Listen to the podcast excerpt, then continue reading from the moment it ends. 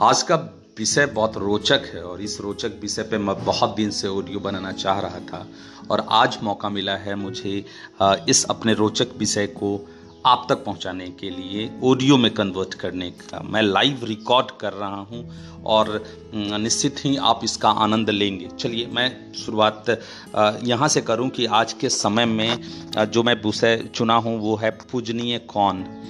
बड़ा ही रोचक विषय है। मैंने इस बात को महसूस किया और यह एक सच्चाई भी है कि आज के समय में हम लोग न जाने कितने प्रकार के धर्मों से खुद को जोड़े हुए हैं। कहीं हम ईश्वर पुकार रहे हैं, कहीं हम अल्लाह पुकारते हैं, कहीं गॉड, कहीं ओम, और हर कोई यह मानता है कि हम जिन शब्दों को पुकार रहे हैं, वही सही है, अर्थात जो ईश्वर कहते हैं, वो समझते हैं, यही सही है और दूसरा सही नहीं। कोई अल्लाह पुकारता है तो उसी को सही ठहराता है। इस प्रकार हर कोई अपनी बातों पर अड़ा हुआ है। मैंने जब विभिन्न शास्त्रों को पढ़ा, उनके अनुवाद को समझने के लिए मनन किया, मुझे यह आभास हुआ कि हम विभिन्न धर्मों को मानने वाले लोगों की विचारधाराएँ निश्चित रूप से विभिन्न है, परंतु धार्मिक शास्त्रों का जो तथ्य है, वह एक ही बात को बताता है। शास्त्रों के मनन उपरांत मैंने यह भी एहसास किया कि भाषाओं के अंतर एवं एक दूसरे की भाषा न समझने के कारण हम में कई प्रकार के मतभेद हैं। शास्त्रों को पढ़ना, समझना, उस पर मनन करना हमारा परम कर्तव्य सिद्ध है, लेकिन आज इस व्यस्त दौर में हमें इतना समय कहाँ मिल पाता है कि हम इन शास्त्रों का अध्ययन एवं मनन करें? भाषाओं की अज्ञानता के कारण भी हम लोग बहुत सारी बातों को समझने में असमर्थ रह जाते हैं। मैं सबसे पहले अलग अलग धर्मों में प्रचलित एवं माने जा रहे शास्त्रों के श्लोकों, मंत्रों को दे रहा हूँ, जो अलग अलग भाषाओं में हैं, फिर भी उसका अर्थ मात्र हिंदी भाषा में ही करता हूँ। और तब हम देखते हैं कि यह मंत्र, यह आयत और यह श्लोक हमें क्या बताते हैं। हमारा आज का विषय का शीर्षक है, पूजनीय कौन है? इसलिए इसको स्पष्ट करने हेतु हमें शास्त्रों का सहारा लेना ही होगा, क्योंकि यह प्रश्न साइंस नहीं हल कर सकती है। मैंने इस लेख में तमाम वेदों, उपनिषेदों, भगवत गीता, कुरान, बाइबल के मंत्रों के आधार पर यह स्पष्ट करने का प्रयत्न किया है कि पूजनीय कौन है। मैं तमाम तथ्यों को अपने आलेख के और अपने श्रोताओं के पास रख रहा हूँ। हर एक श्रोता को यह अधिकार सुरक्षित है कि इससे संबंधित अपना फैसला ले।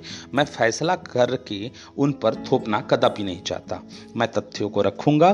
तथ्यों के अनुसार आपको अपने फैसले लेने हैं।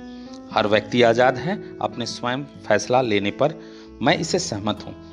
मैं इस लेख का प्रारंभ वेद गायत्री यान भगवत गीता एवं कुरान के मंत्रों से कर रहा हूँ।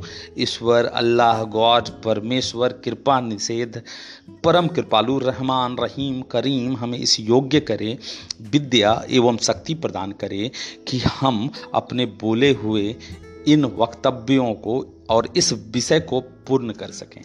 हमारी प्रार्थना है तमाम मनुष्यों को पैदा करने वाले से एवं तमाम दुनियाओं के स्वामी से कि हमसे ऐसी कोई गलती ना हो, किसी व्यक्ति विशेष वर्ग, विशेष को दुख पहुँचे और ना ही हमारा ज्ञान लोगों में आतंक व फसाद बर्पा करने का कारण बने, बल्कि लोगों में देश विदेश में शांति का संवाद बने।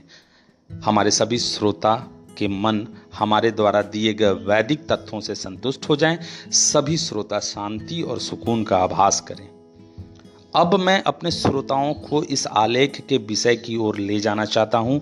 हम ओम की पूजा करते हैं जो त्रिनेनीय हैं जो प्रत्येक श्वास में जीवन शक्ति का संचार करते हैं जो संपूर्ण जगत का पालन पोषण अपनी शक्ति से कर रहे हैं।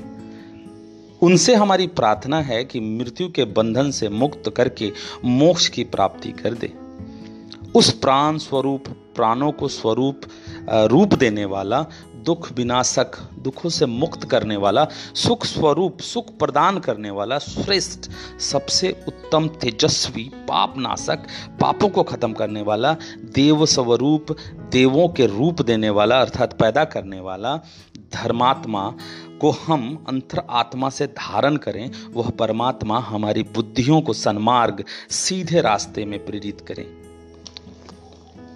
हर प्रकार की प्रशंसा उसके लिए है जो संपूर्ण जतन, जगत का उत्पादक एवं पालन पोषण करने वाला है। जो बड़ा कृपालु, बड़ा कृपा निषेध है, दयावान है, जो स्वामी के हिसाब वो किताब के दिन honour of the day of the judgment उसी की पूजा अर्चना करते हैं और उसी से मदद मांगते हैं। हे प्रभु, हमें सन्मार्ग पे चला। उन लोगों के मार्ग पर, जिन पर तेरी कृपाएँ होती रही हैं, एवं हो रही है, उन लोगों के मार्ग पे न चला जो सन्मार्ग पे न चले, और ना उनके मार्ग पर चला जो सन्मार्ग से भटक गए। ये कुरान सुरे अफा, अल्फातेह से अनुवादित है ऊपर के श्लोकों को आपने अध्ययन किया। ये श्लोक अलग अलग शास्त्रों में हैं, लेकिन जब इन श्लोकों का अनुवाद अपनी मातृभाषा में करते हैं तो हम इस बात से निश्चित रूप से अवगत हो जाते हैं कि भले यह मंत्र अलग अलग शास्त्रों के हों, परंतु इनका मूल अर्थ निश्चित रूप से एक ही बात को बताता है। इन मंत्रों को पढ़ने के बाद यह कोई भी व्यक्ति नहीं कह सकता कि यह मंत्र अलग अलग बातों या तथ्यों को रखते हैं, बल्कि इन मंत्रों से एक ही तथ्य प्रकट होता है और वो यह है कि कोई है जो हमको विभिन्न प्रकार से सहायता कर रहा है, जिसकी ओर हम प्रार्थना हेतु बढ़ रहे हैं। इन श्लोकों से यह भी स्पष्ट होता है कि वह बड़ा शक्तिशाली, तेजस्वी, वर्चस्व वाला है। कोई उस जैसा नहीं और ना ही हो सकता है। अब हम मंत्रों के शब्दों पर मनन करते हैं। उत्तर बंक जिसके तीन नेत्र हैं का अर्थ हम को इस शारीरिक नेत्र से नहीं बल्कि इसका इशारा उस महाशक्ति की क्षमता एवं वर्चस्व से है जो सब कुछ देखता है। बीच के व्यवधान के लिए क्षमा चाहता हूँ फिर से मैं स्टार्ट लेता हूँ। उत्तर भयंक जिनके तीन नेत्र हैं का अर्थ हम आ, हमको इस शारीरिक नेत्र से नहीं, बल्कि इसका इसका इशारा उस महाशक्ति के क्षमता एवं वर्चस्व से है, जो सब कुछ देखता है। यहाँ तक कि मनुष्य के शरीर में हृदय की हर धड़कन और मस्तिष्क में आई बातों को वह जानता है और हम कहते हैं कि वह महापुरुष बड़े ज्ञानी हैं और उनके पास तीन आँख नेत्र हैं, यानी वो तीसरी आँख ज्ञान की आँख है, जो हम जानते हैं कि ईश्वर से बड़ी, बड़ा कोई ज्ञानी नहीं है। चूँकि वही तो ज्ञान का उद्घोतक है। उस प्राण स्वरूप का अर्थ कदापि यह नहीं लेना चाहिए कि हम कोई रूप वह कोई रूप रखता है, बल्कि इसका स्पष्ट अर्थ है, प्राणों को स्वरूप देने वाला है, अर्थात प्राणों, आत्माओं को पैदा करके उस आत्मा को शारीरिक रूप में परिवर्तित करने वाला है। देव स्वरूप शब्द इस शब्द को यह नहीं समझना चाहिए कि वह ईश्वर देव के रूप में है, बल्कि देवों को स्वरूप देने वाला वह है, अर्थात देवों को पैदा करने वाला। उन्हें शक्ति एवं ज्ञान देने वाला उनके कार्यों पर कार्यरत करने वाला वह है अकेला। ओम अल्लाह ईश्वर नामों से जिसे हम पुकारते हैं। उपरोक्त श्लोक से वह एक अकेला स्पष्ट होता है। जीवन एवं मृत्यु का स्वामी भी वही है। और वह जब चाहे मृत्यु दे दे, इस पर किसी का भी वर्चस्व नहीं है। जिसे चाहे मृत्यु उपरांत मोक्ष की प्राप्ति करा दे। हम भारतवर्ष में रहने वाले लोग अपने आप को अलग अलग धर्मों एवं जातियों में बांटे हुए हैं, लेकिन क्या उस परमेश्वर, परम परमेश्वर ने हमें धर्मों और जातियों में बांट कर पैदा किया है? आपको उत्तर मिलेगा नहीं। लेकिन हम अपने धर्म पर बड़े जटिल हैं, किसी दूसरे धर्म की बातों को स्वीकारना तो दूर, सुनना भी पसंद नहीं करते। इसलिए विभिन्न धर्मों से जुड़ी धर्म ग्रंथों को निचोड़, का निचोड़ एक ही है, जो एक ही बात कह रही है कि फिर हम लोगों ने अपने आप को अलग कैसे कर लिया? क्या हम शास्त्रों पर आधारित नहीं हैं? क्या हमने खुद एक रेखा खींच ली है? क्या हम धर्मों के ठेकेदारों से संचालित हो रहे हैं? क्या हम सुनी सुनाई बातों पे चल रहे हैं? क्या हम तथ्यों को छोड़ चुके हैं? क्या फिर हमने अपने आप को तथ्यों से अलग रखने का निश्चय कर लिया है?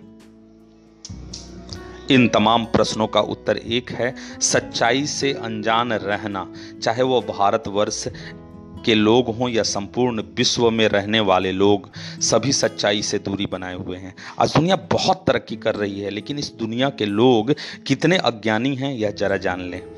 हमें इस बात के लिए समय है, हर परीक्षा में उत्तीर्ण होने की लालसा है, लेकिन जो हमारा असल भविष्य है, उस पर हमारी कोई कोशिश नहीं है, कोई मेहनत एवं लालसा नहीं है। आखिर क्यों? तुम पैदा हुए हो, मौत निश्चित है, लेकिन उसके बाद क्या होगा? इस बात के लिए सोचने का समय नहीं है। दरअसल हमने शास्त्रों को छोड़ रखा है। शास्त्रों के पढ़ने से ही हमें ज्ञान प्राप्त हो पाएगा। हमने ईश्वर वाणी छोड़कर खुद को अंधकार में डाल दिया है।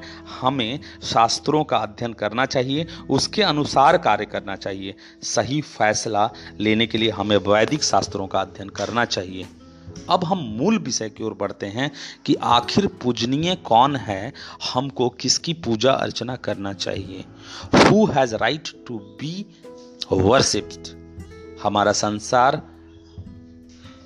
प्रश्न संसार के तमाम लोगों से है कि हम अलग अलग धर्मों, संप्रदायों से खुद को तो जोड़े हुए हैं, लेकिन क्या अलग अलग धर्मों को मानने वाले लोगों को पैदा करने वाला भी अलग अलग है या फिर एक है? क्या धरती को पैदा करने वाला अलग अलग और आसमान को ऊँचा करने वाला अलग है?